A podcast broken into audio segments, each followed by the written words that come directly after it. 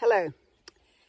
Uh, I think one of our greatest needs as Christians is to be able to open our eyes constantly to the beauty of God around us.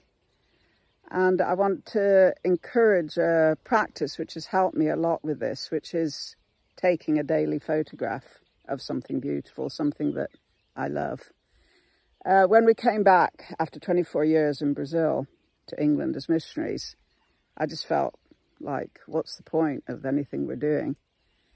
And that's when I really started using this as a spiritual practice uh, and making myself daily take a photograph of something that that showed God's beauty around me. Uh, a site that I use that has really helped me is called Blip Photo. I'll put a link to it. It's where you take a photo and post a photo that you took on that day every day. You don't have to do it every day, but I've done it now every day for nine years.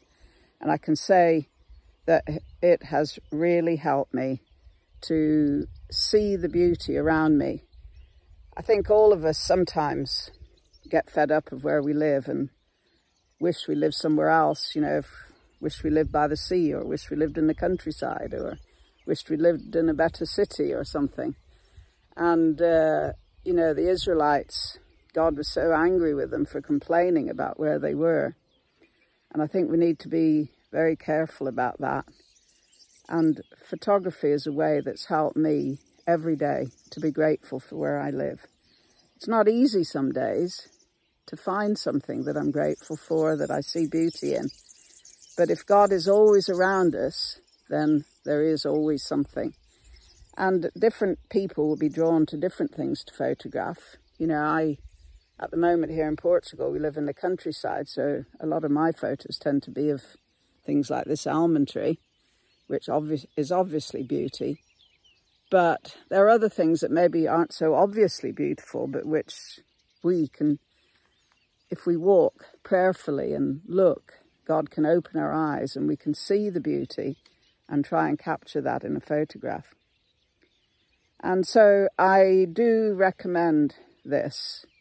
Obviously, it's not for everyone, but it's something that will help you to think each day where is God around me? Where is his beauty? You know, it might be in people or in in nature or in the way the light falls onto something.